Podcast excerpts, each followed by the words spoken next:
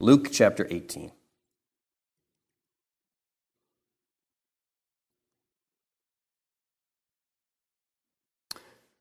Lord, I thank you that I am not like my neighbor who just got fired for stealing from his workplace. I thank you that I'm not like the woman that I saw strung out outside the department store. Lord, I thank you that I'm not like the mob of kids I saw on the news ransacking the convenience store. Lord, I thank you that I'm not like that sexual pervert whose name just got published in the newspaper. Lord, I thank you that I'm not so proud of my sin that I flaunt it with parades and flags. Lord, I thank you that I live according to Christian morality. I attend church twice a week. I raise my kids right. I read my Bible and I pray every day. That's the prayer of a hypocrite. That's the prayer of a self righteous hypocrite who thinks that he or she is at the front of the line of the kingdom of God, but in who reality, in reality, will have no part in it at all. That's the prayer of a hypocrite. You say, well, that's a little harsh, isn't it? Because, I mean, I kind of was identifying with that prayer until you said it belonged to a hypocrite. In Luke chapter 18, we find a very similar prayer. In the book of Luke, we see Christ's call to discipleship over and over again. We see Christ's condemnation of hypocrisy over and over again. We see much teaching about how we ought to live in light of Christ's second coming over and over again. We also see another theme repeated throughout the book of Luke and uh, the Gospel of Luke, and that's the idea of kind of the motif of reversal, of reversal. That is, God so confronts or confounds human wisdom and expectation that those who view themselves as righteous, in the end, may find themselves on the wrong side of the kingdom of heaven. We also see that those whom others view as those who must be a shoe in to the kingdom actually are those who end up cast out. And so throughout Luke's gospel, we see that those who think they're first end up last, and those who may assume they are saved are actually lost. And so we see also God's grace and God's mercy on those who often are rejected by society and those who are elevated by society being rejected by God. And so uh, we see Christ being announced to shepherds. We see Jesus calling tax collectors to follow him. We see the good news of eternal life uh, pronounced and offered to prostitutes and drunks and those whom the scripture collectively just refers to as sinners. Mark 2:15 says that as Jesus reclined at table in his house many tax collectors and sinners were reclining with Jesus and his disciples for there were many who followed him. Notice it not just following from a distance not following from a distance saying, Oh, I wish we could be part of that crowd. It actually says they were reclining with Jesus and his disciples. This remarkable, the remarkable thing about that, again, this is not simply the, the sinners and the tax collectors and the, those whom society would reject who followed Jesus from a distance, but these are those who actually came to Jesus and believed and were saved. As if this were not astonishing enough, we, what we also find repeated in the Gospel of Luke is, again, those who were perceived to be of the religious class, the moral, the righteous, are often rebuked by Jesus.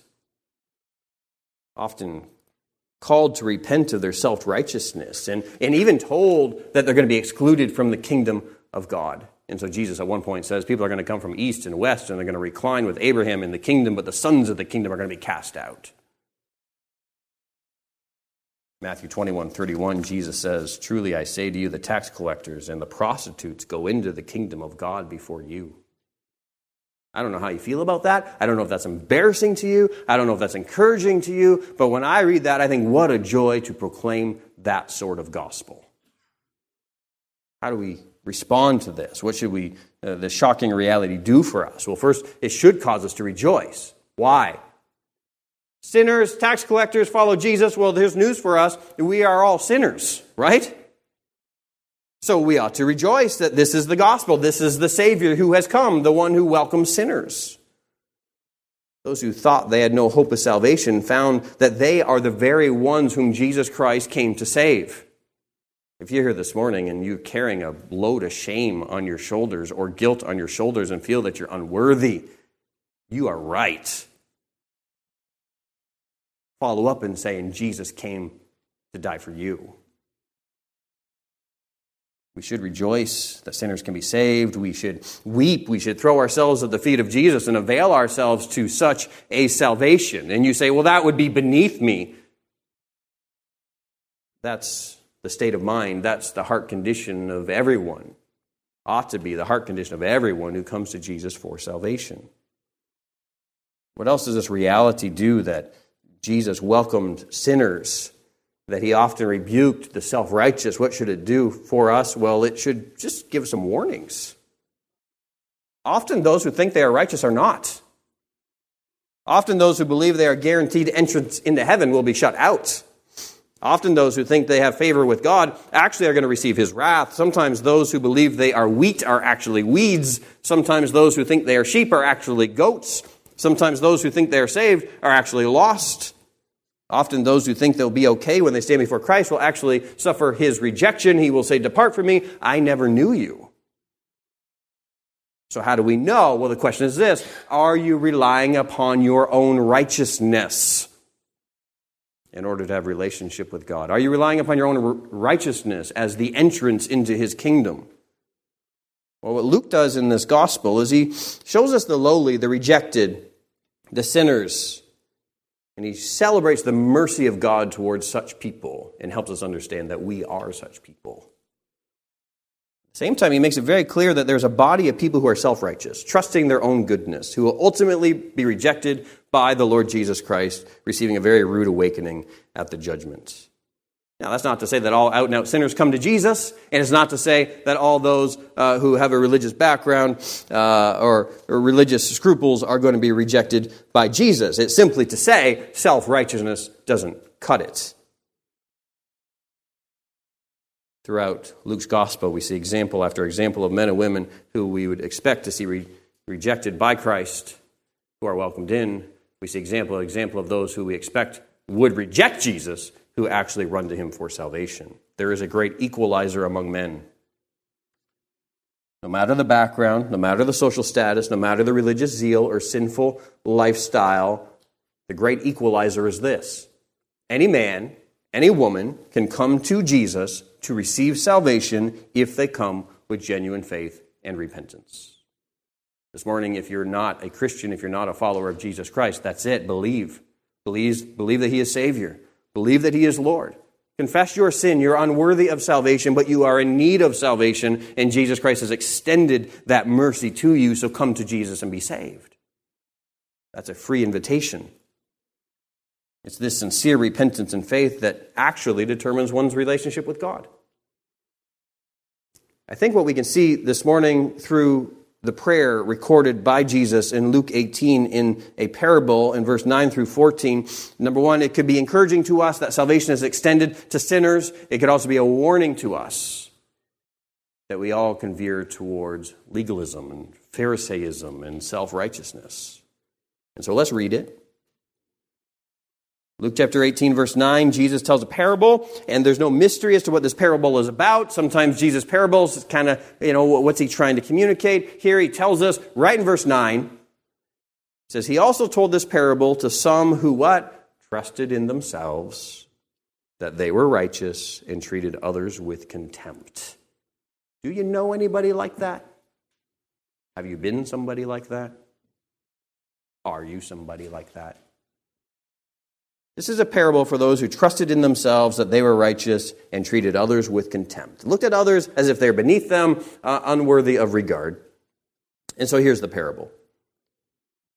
Two men went up into the temple to pray, one a Pharisee, the other a tax collector. The Pharisee, standing by himself, prayed thus God, I thank you that I am not like other men, extortioners, unjust, adulterers, or even like this tax collector. I fast twice a week, I give tithes of all that I get.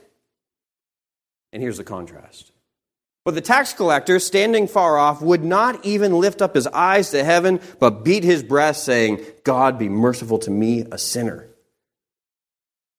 And here's Jesus' commentary on this.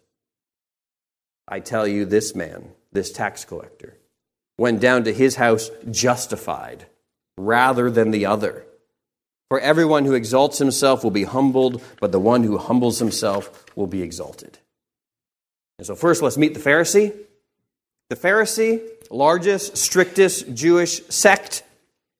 The, the, the, term Pharisee most likely is derived from a term simply meaning separate. The Pharisees had a very ostentatious way of trying to keep themselves separate from everything that had any connotation of sin or ceremonial defilement. I mean, the classic understanding is that they believed that you had the law, and then you ought to put a fence around the law, and then put a fence around the fence that's around the law. And so they had uh, incredibly strict standards which were designed to keep them from violating uh, any law. In reality, however, we know that they became legalistic hypocrites, and they became sinners, frankly, in their religion. They were obsessed with external shows of piety and ultimately showmanship, so that all that they did, they did to impress one another. And so this was the religious climate of Judaism of in Jesus' day. The, the teaching of the Pharisees epitomized uh, the religious establishment of first century Israel. The Pharisees' influence within uh, the average uh, Jewish, Jewish man's daily life was tremendous. Were rules for Sabbath regulations and washings and dietary restrictions. All of this dominated daily life. Not, not all those who saw a Pharisee assumed the Pharisee was a hypocrite, understand. In society in this day, the Pharisees were, were, looked at those, frankly, who were the religious elites. They were the ones who were going to enter into the kingdom without any question about it. And that's why Jesus' teaching was so controversial, because he called these men on the carpet for their religious hypocrisy. Not surprising then to find this Pharisee in the temple. Prescribed times to pray, 9 a.m., 3 p.m., but you can go whenever you wanted. And this, remember, this is a parable, and so Jesus sets it in the temple. The Pharisees there praying. And again, no need to, to question what the purpose of the parable is. Jesus is rebuking those who are trusting in their own self righteousness. So, what we have here is kind of a profile of a self righteous religious man claims to believe in God, follow his law, and, and, therefore deserves entrance into the kingdom of God. And I don't think it'll be giving away the ending to say he doesn't make it. This man, this Pharisee, is not saved. He's not accepted. He is absolutely and eternally rejected by God, the God that he claims to obey. It's of the utmost importance, then, as we look at this parable that we who believe we are saved look at this man's negative example and even examine ourselves. And so we're going to look at this parable under three headings this morning. We're going to look at three damning assumptions. Three damning assumptions of the self righteous man. First of all, we see in this Pharisee that he believes that God accepts us on the basis of our inherent goodness. He believed that God accepts us on the basis of our inherent goodness. It says in verse 11, the Pharisee standing by himself prayed thus, God, I thank you that I'm not like the other men, extortioners, unjust adulterers, or even like this tax collector. But I fast twice a week. I give tithes of all that I get. He begins listing his credentials. Lord, I know that I'm right with you. I know that I'm a child of the kingdom because look what I do. I fast. I give. And really, what he's doing is he's signaling that he believes eternal life can be earned through his own inherent goodness.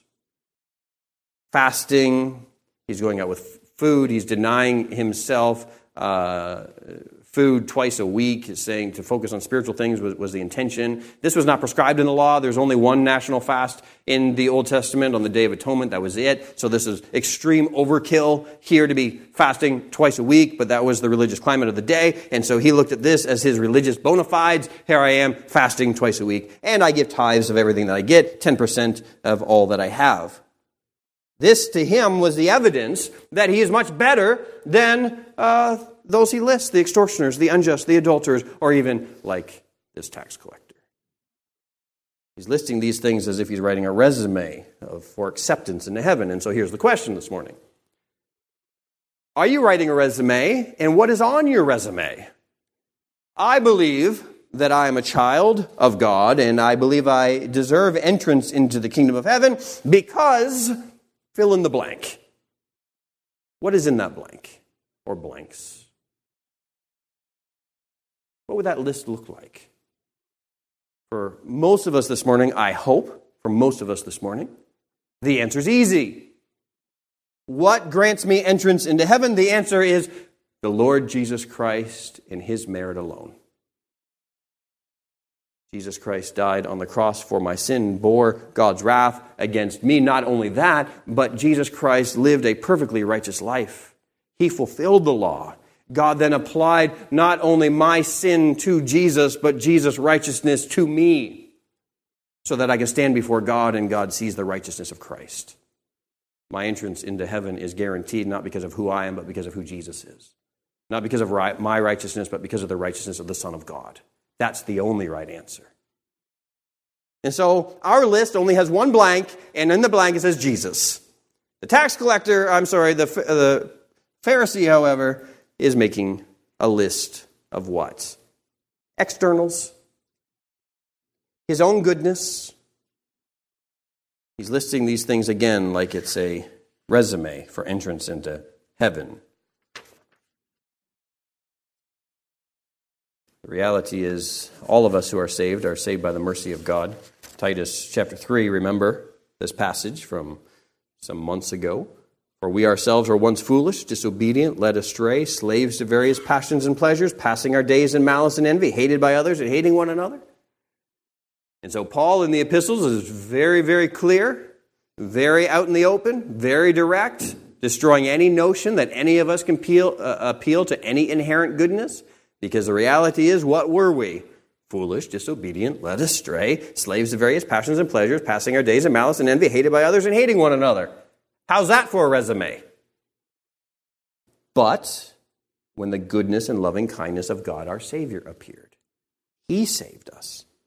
Not because of works done by us in righteousness. You can't get more clear than that. And I know that this is a Sunday morning gathering, and the vast majority of you are believers. I get that. But I can't help but feel or believe that there's somebody here who's not yet a Christian or maybe is self deceived, thinking that you're a believer, when in reality you've never really been exposed to the biblical standard of salvation. You've never quite understood what it actually is to be saved. This is a wonderful passage. It's a gift of God here in Titus chapter 3 because it makes it so abundantly clear. He saved us not because of works done by us in righteousness, but according to his own mercy by the washing of regeneration and renewal of the Holy Spirit, whom He poured out on us richly through Jesus Christ our Savior, so that being justified by grace, we might become heirs according to the hope of eternal life. As I say, there's no resume that's going to get you into heaven. There's no list of inherent goodness that's going to prove that you earn a right to access to the kingdom of God. It's only through Christ, and it's only by the mercy of God. The Pharisee does not understand this, he doesn't see it, and he is relying entirely upon himself. Romans 3:10 says none are righteous, no not one, no one understands, no one seeks God, all have turned aside, together they have become worthless, no one does good, not even one. In fact, in Luke chapter 18, in this very chapter, Jasmine, Jesus speaks to a young man. And he says to Jesus that Jesus is good, Jasmine. And Jesus says, Why do you call me good? You know what he says next, Jasmine? No one is good but God. Good job. Perfect. Why do you call me good? No one is good except God alone. And in that, Jesus uh, approaches another man Determine that he is self, that he is righteous and that he's going to make it. You're not good. No one is good but God. God then has designed salvation to be entirely a matter not of works but of faith, not of human effort but of belief, not of reward but of mercy. The scripture imprisoned everything under sin, Galatians tells us, so that the promise by faith in Jesus Christ might be given to those who believe. And so that's the question this morning have you believed? Are you trusting in Jesus Christ alone as your Savior and Lord? Is it His goodness and His goodness alone that you're trusting in to receive an entrance into the kingdom of heaven? Salvation is not a matter of reward for human goodness, but rather mercy upon human sinfulness. Romans 11:32 says for God has consigned all to disobedience that he might have mercy on all. Why mercy? Because mercy is exactly what we need. We don't need reward. You don't want reward. You don't want justice. You want mercy. We don't need justice because justice will result in judgment. We need mercy. Why?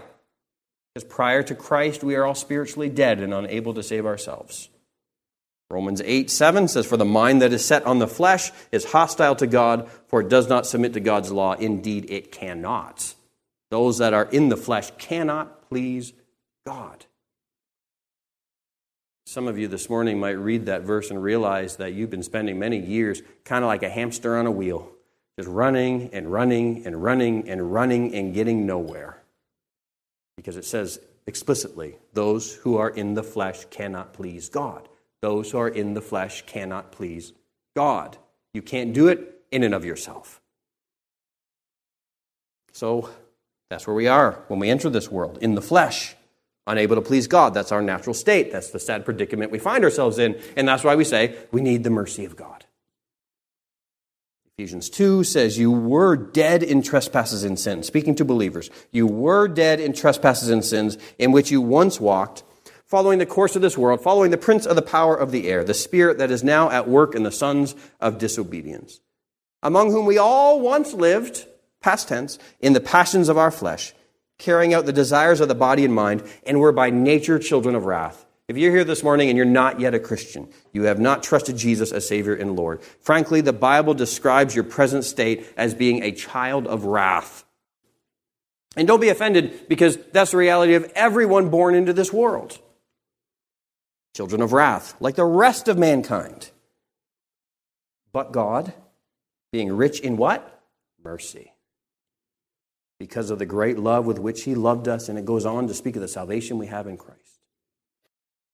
God accepts us on the basis not of our inherent goodness, but only on the goodness of Christ. This man assumed, this Pharisee in the temple, that God accepts on the basis of inherent goodness. And of course, he went, and this is true of everybody who believes that God accepts us on the basis of goodness. Number one, you believe God uh, bases salvation on human goodness. And the next logical assumption is what? I'm good enough, right? He assumed that he was good, obviously. And so if you're here this morning relying upon your own perceived goodness, assuming that you are right with God because of your own good character or good works, this is a warning to us.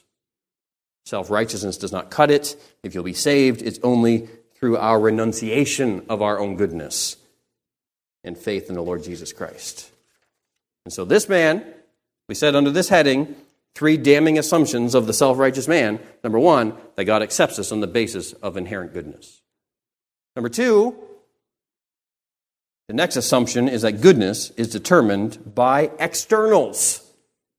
Notice that this man, in writing his resume for entrance into the kingdom of heaven, uh, mentions tithing and mentions fasting, but doesn't say anything about his heart, right?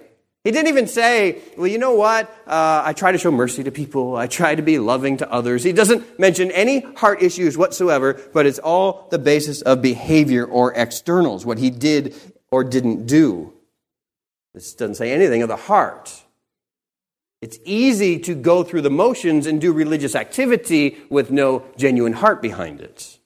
We know that's true because all of us have been and can be, and sometimes currently are, guilty of that very thing. Even this Pharisee, being steeped in the law, should have understood that religious activity without heart behind it is always rejected by God and always has been rejected by God. That's not a New Testament reality. Remember in Isaiah chapter 1, as the prophet Isaiah, uh, God is rebuking Judah and the, for the rebellion through the prophet Isaiah. And he goes on to speak of the fact that they are going through the religious motions. They're bringing multitudes of sacrifices. And God, through Isaiah, simply says, I've had enough of all this. I don't want the sacrifices. I don't want the festivals. I don't want, who's required this of you? He says in Isaiah 112. You think you're doing religious service. I think you're just trampling my courts. He says, Don't bring offerings. Don't bring incense. It's an abomination. I don't, I don't want to see your convocations. I, I, I cannot endure this anymore, your new moons, your feasts, and so on. He says, I hate it. It's a burden to me. And then we become like the Pharisee, judging the Jews of the Old Testament. Lord, I thank you that I'm not like those rebellious Jews in the Old Testament. we can veer towards Pharisaism, can't we? We can veer towards legalism, can't we? We can go through the religious motions, can't we? We can bring our bodies here and leave our hearts at home. Isaiah makes it very clear that these rebellious Jews were going through religious motions, but the, the response, I'm sorry, the right uh, to rectify this, in Isaiah 116, the Lord says, Wash yourselves, make yourselves clean, remove the evil of your deeds from before my eyes, cease to do evil, learn to do good, and then what? Seek justice, correct oppression, bring justice to the fatherless, plead the widow's cause. Have a heart of compassion, mercy, justice, and genuine worship. Then come talk to me. Now, we know the whole context as Christians, we understand that what was actually needed for the Jews, uh, because that standard was very high, and it's a standard that no man could meet without a regenerate heart. So we know ultimately God would promise the new covenant uh, so that his people could have a brand new heart, so that overflowing from inside of them would be mercy and justice and compassion and genuine worship. Matthew and Jesus said in Matthew 23 25, Woe to you, scribes and Pharisees, hypocrites! For what? You clean the outside of the cup and the plate, but inside you're full of greed and self indulgence. That's just the definition of hypocrisy, right? Looking okay on the outside, not okay on the inside. Now, one of the things that we ought to be very zealous and jealous about as a church, Calvary Baptist Church, is to protect ourselves from ever developing this type of culture in our church. Setting up standards and then all of us coming and putting on the external show as if we're meeting those standards, when in reality, we're struggling spiritually. Our heart's not in it. I'm not doing okay spiritually, but when I get together, I understand what face I need to put on, right? How you doing? I'm doing okay. Oh, this is, yeah, how's the weather? Yeah. Meanwhile, you've lost your affection for Christ. You don't have much of a desire to be around fellow believers. You come to worship and you're just going through the motions. You're not doing okay. But you dare not mention it because you understand in this group, we all need to uh, appear uh, to be right all the time. Listen, that's not the purpose of church, right? My son's car is doing really, really poorly. Like, like he has a friend he works with that has a car, and he's got like one of those, puts all that money into the car so that it has that really loud muffler right? You know. And why is it the ones with the loudest cars are also the worst drivers? I don't know. But my son didn't have to put any money into his car, and it sounds just like that. And so, what should he do? Well, he can't go to the mechanic because that'd be really embarrassing to bring a broken car to the mechanic, right? I mean, that would just be humiliating to bring a broken car to the mechanic. So, uh, what's he going to do? Just keep driving it. You get the point? What is the purpose of this community? Not showmanship, not externals, right? You're struggling spiritually, you come here. You reach out for a fellow brother in Christ. You reach out for a sister in Christ. You say, Pray with me. This is my struggle. When somebody asks you how you're doing, tell them how you're doing.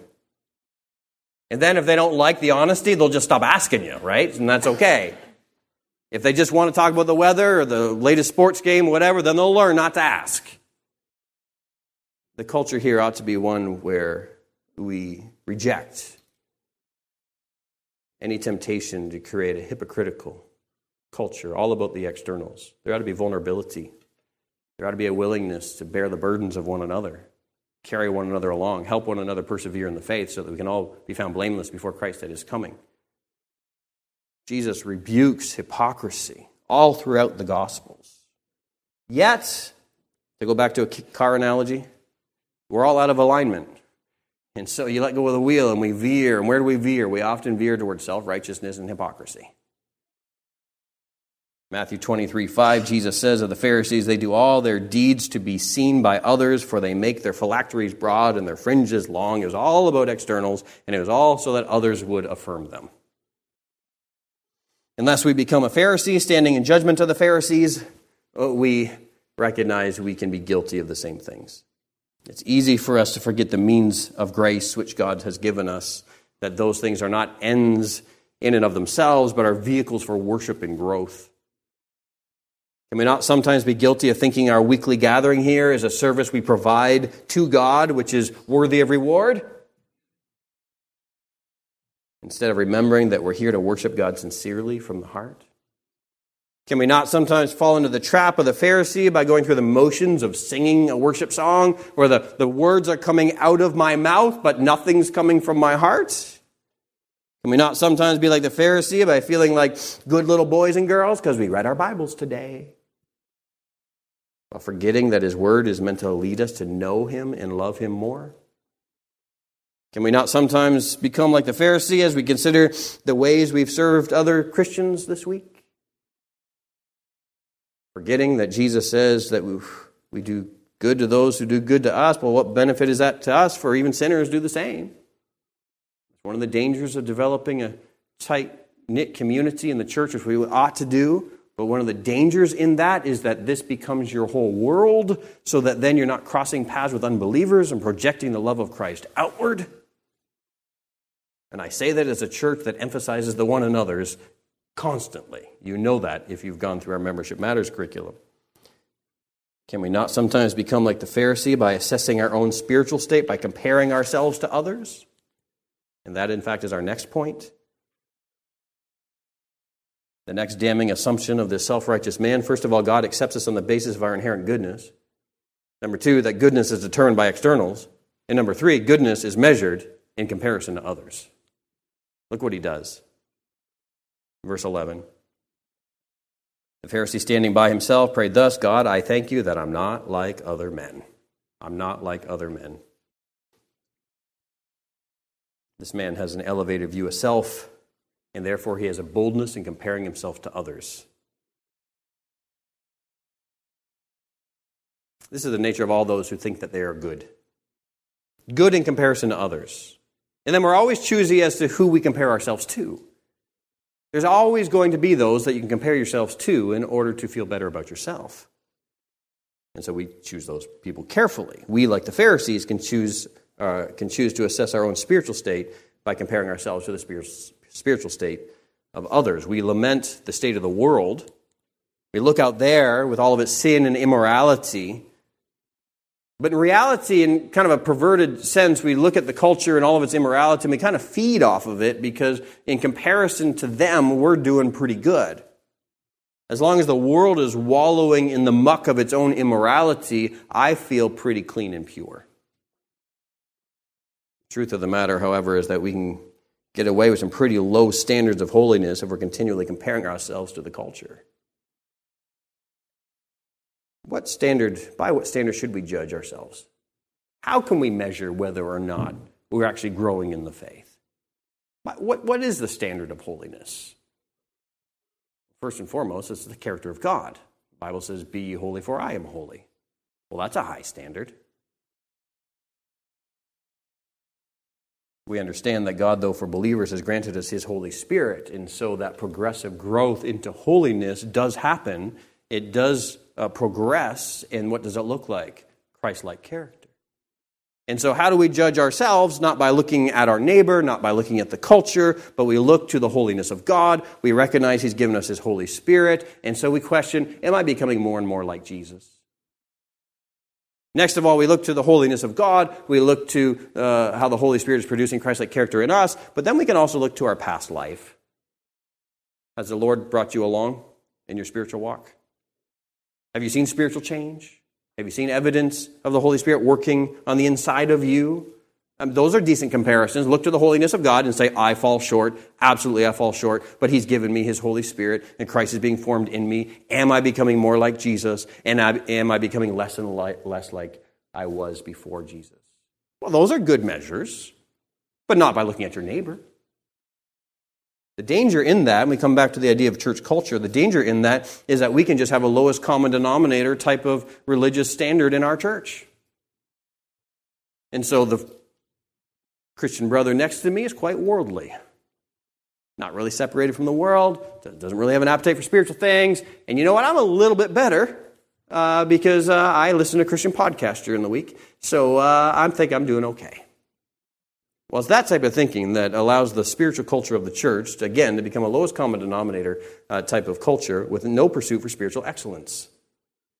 The standard is God's holiness. Be holy, for I am holy, recognizing we all fall short of that, but God has given us His Holy Spirit. He is producing in us Christ like characters through His means, and we are striving to become more and more like Jesus and less and less like we were, and that's the right comparison.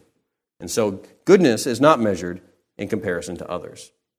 Now, there's two characters in this parable the Pharisee and the tax collector. And now let's look at the tax collector. Verse 13. Tax collector, despised. You know, I don't know why the Pharisees speaks of extortioners and tax collectors separately because the tax collector basically is an extortioner. Uh, he's working, he's, the Jews view him as a traitor. He's working on behalf of Rome. Uh, he could uh, collect whatever Rome required, and then he can add on top of that whatever he wanted. And so you owe a dollar to Rome. Okay, well, I'm going to collect six, and I'm going to keep five for myself. Okay. And so the Jews hated the tax collectors. The Romans didn't have a lot of respect for the tax collectors either. Uh, they were all about money, and that was it. And uh, so here is this tax collector in the temple, and of course, he's going to be despised by the Pharisee. But the tax collector, standing far off, in contrast to the Pharisee, would not even lift up his eyes to heaven, but beat his breast, saying, God, be merciful to me, a sinner. This is sincerity. His sincerity before God is seen in what? His posture reflected genuine humility before God. He knew that he had fallen short of God's standard of holiness and was therefore unworthy to stand before him. And so he wouldn't even lift up his eyes to heaven. Wouldn't even lift up his. Why? Because he's not comparing himself to others. He understood in the temple, he is there in the presence of God. And so his standard is what? The holiness of God, understanding that he falls far, far short. He saw himself as a helpless sinner in the presence of a holy God. Next, what does he do? It says he beat his breast. What is that? He, know, he knew the source of his own problem. Why beating your chest? Well, that's, what, that's where your heart is. He knew that in his inner core he had fallen short. So he pounds on his own chest, his own sinful heart. The problem was not with externals. He understood that if you were to dress like the Pharisee and put on a robe with fringes and so on, that doesn't solve the problem. It doesn't get to the heart. Well, maybe I'll tithe, maybe I'll fast. Well, those are all externals. It doesn't get to the heart. And so he pounds his own, own chest by saying, Me, my inner being, my very person, I fall short. The ultimate source of his problem was his very nature. He was inescapably sinful. So he's recognizing that goodness is not a matter of externals. And you say, well, that's pretty advanced for this tax collector. This is a parable. Jesus is telling this parable, okay? And then standing before a holy God, acknowledging his sinfulness and inability to rectify his situation, he does what every sinner must do. Standing before a holy God, understanding you fall short, understanding that I fall short because it's my very nature, which is inescapable, which I cannot rectify myself. What do you do in that situation? Presence of a holy God, I'm a sinner, cannot save myself. The only thing anybody can do in the right response is what this tax collector does. He cries out for mercy.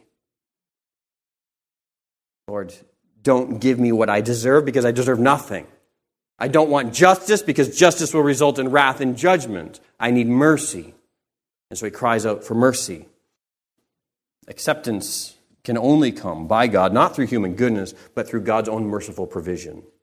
The word for mercy here, interestingly, is the same word that's translated propitiation propitiation, the satisfying of God and the turning away of God's wrath. What this tax collector is crying out for is just that Lord, have mercy. Don't judge me for my sin. I understand who I am. I understand that I'm not worthy. I understand that I deserve your wrath. But Lord, please turn away your wrath from me. Have mercy upon me. It's the same word we see in Hebrews 2:17. Speaking of Christ, it says, Therefore he had to be made like his brothers in every respect so that he might become a merciful and faithful high priest in the service of God to make what? Propitiation for the sins of the people. Jesus Christ provided everything we need for what? The turning away of God's wrath and the satisfying of God's justice. And so it's fitting that the tax collector is crying out for propitiation or from, for mercy while standing in the temple. I think he understood that once a year on the Day of Atonement, the priest commanded by God would take one goat and would place upon it the sins of the people, and that goat would be driven into the wilderness as if the sins of the people were taken far away, and then another uh, would be offered as a sacrificial lamb, bearing the wrath and the judgment against sin. And so God, by his mercy, provided a substitute for the sins of the people. And on the basis of that substitute, God then turns away his wrath from the people, having poured his wrath out symbolically upon that sacrificial lamb. And so the tax collector is here standing in the temple, understanding that this is the place where atonement is made, understanding this is the place where one can attain the mercy of God, and cries out, Lord, give me propitiation. Show me mercy. He understands this is not a matter of works, it's not a matter of internal goodness, but he throws himself on the mercy of God. Romans 4 5 says, And to the one who does not work, but believes in him who justifies the ungodly, his faith is counted as righteousness. And we understand post cross, the whole the, the, the, temple system, the scapegoats, the sacrificial lamb, all of that we understand points to the Lord Jesus Christ. Romans chapter 3, verse 21 says, But now the righteousness of God has been manifested apart from the law, although the law and prophets bear witness to it. The righteousness of God through faith in Jesus Christ for all who believe. And so now, again, as we approach the end here, if you're here this morning and you're not yet a Christian and maybe you are determined that you are good enough, pretty good person, pretty moral person, I believe God exists, okay, uh, I kind of have a conscience towards God. Okay, here's the question Have you believed in Jesus Christ as the only Savior and only Lord. Paul continues in Romans 3 and says that the only source of righteousness is the righteousness of God through faith in Jesus Christ for all who believe, for there's no distinction. For all have sinned and fall short of the glory of God and are justified, that is, declared righteous, by his grace as a gift. Nobody brings their own righteousness into heaven. We must be declared righteous by God as a gift through the redemption that is in Christ Jesus, whom God put forward as a propitiation by his blood to be received by faith. So, this is God's means of salvation. God puts forward his Son and says, My Son will be the source of righteousness, he will be the propitiation. His own offering is going to turn away my wrath and satisfy my justice. So then all that's left for you to do is believe. This was to show God's righteousness because in his divine forbearance he had passed over former sins. That is, all those sins committed before Christ, God waited patiently for the day when his son would be offered upon the cross. It was to show his righteousness at the present time so that he might be just and the justifier of the one who has faith in Jesus. God maintains his justice, doesn't sacrifice, this, sacrifice it one iota he maintains his justice while also being able to declare righteous those who have sinned. How? Through the Lord Jesus Christ. And so the story ends with the Pharisee trusting in himself. And this is interesting because as Jesus tells the parable, you can imagine that the Pharisee prays, the tax collector prays, the Pharisee goes his way, the tax collector goes his way, and anybody on the outside watching this, this just would have been a routine uh, uh, kind of uh, scene Anybody watching from the outside would have just assumed that the Pharisee goes his way, religious, right with God, and the tax collector, what's he doing here? But Jesus helps us see what's happening on the inside.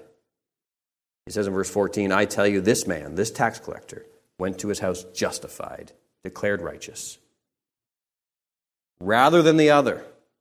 For everyone who exalts himself will be humbled, but the one who humbles himself will be exalted.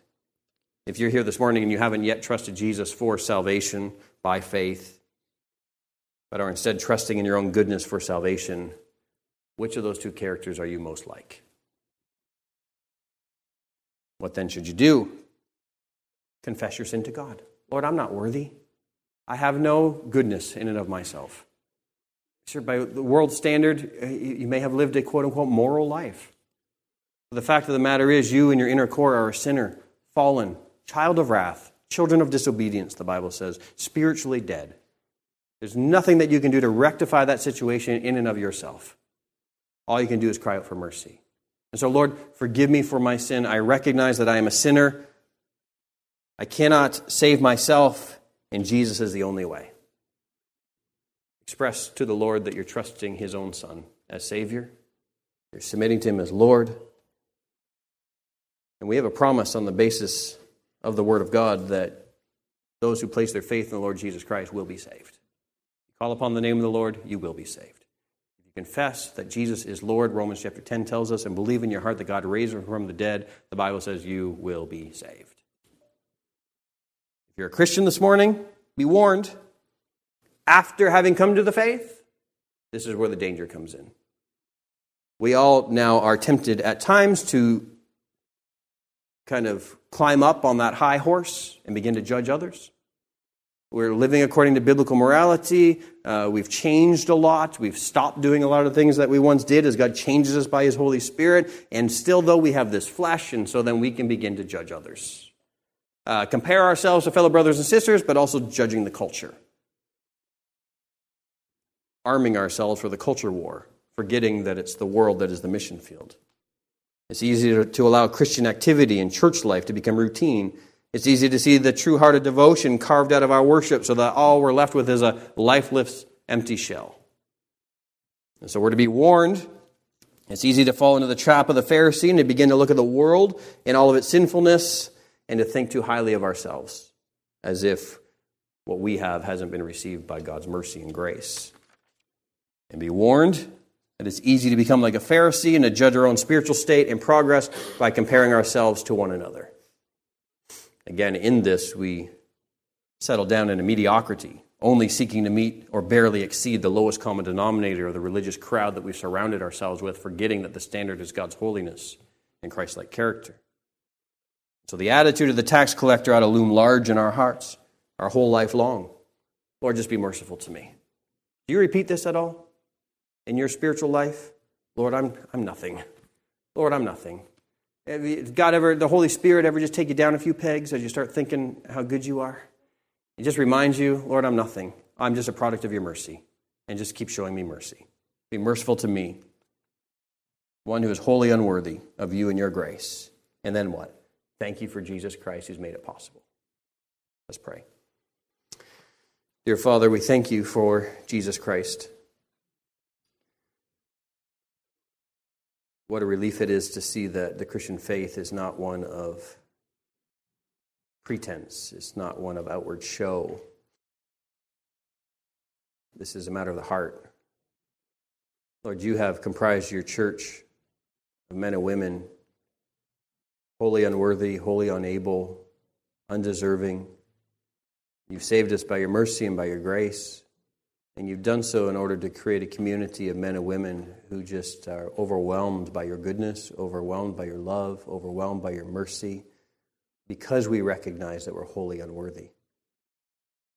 Help us now not to fall prey, having been saved, maybe been saved for many years, or decades, or being exposed to church much of our lives. Help us not to lose sight of our own unworthiness and that anything that we have and any goodness that we have is a product of your Holy Spirit working in us. So protect us uh, from creating a culture of hypocrisy, a culture of superficiality. Help us be vulnerable with one another. Help us be honest. Help us to recognize that none of us are beyond the need for your means of grace. None of us are beyond uh, stumbling. None of us are beyond sin. None of us are beyond having times of spiritual malaise or spiritual depression. Uh, help us to rely upon one another, your means uh, to grow and to persevere. Be honest with one another when we need help, when we need prayer, when we need encouragement.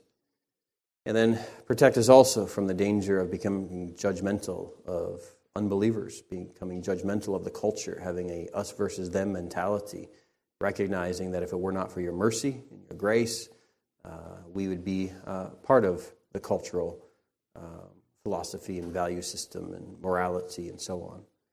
Lord, help us to see the world as a mission field, as Jesus would see as uh, people as sheep without a shepherd, helpless and harassed, in need of salvation. So help us to have a compassion upon others. And then lastly, Lord, we just pray this morning for any who are here who are not yet saved. I pray they'd recognize their need for Jesus Christ and salvation in his name. I pray that they place their trust in him and that they'd make that public profession public at some point through baptism. Lord, we thank you for this. Thank you for Jesus Christ, our Savior. It's in his name that we pray. Amen.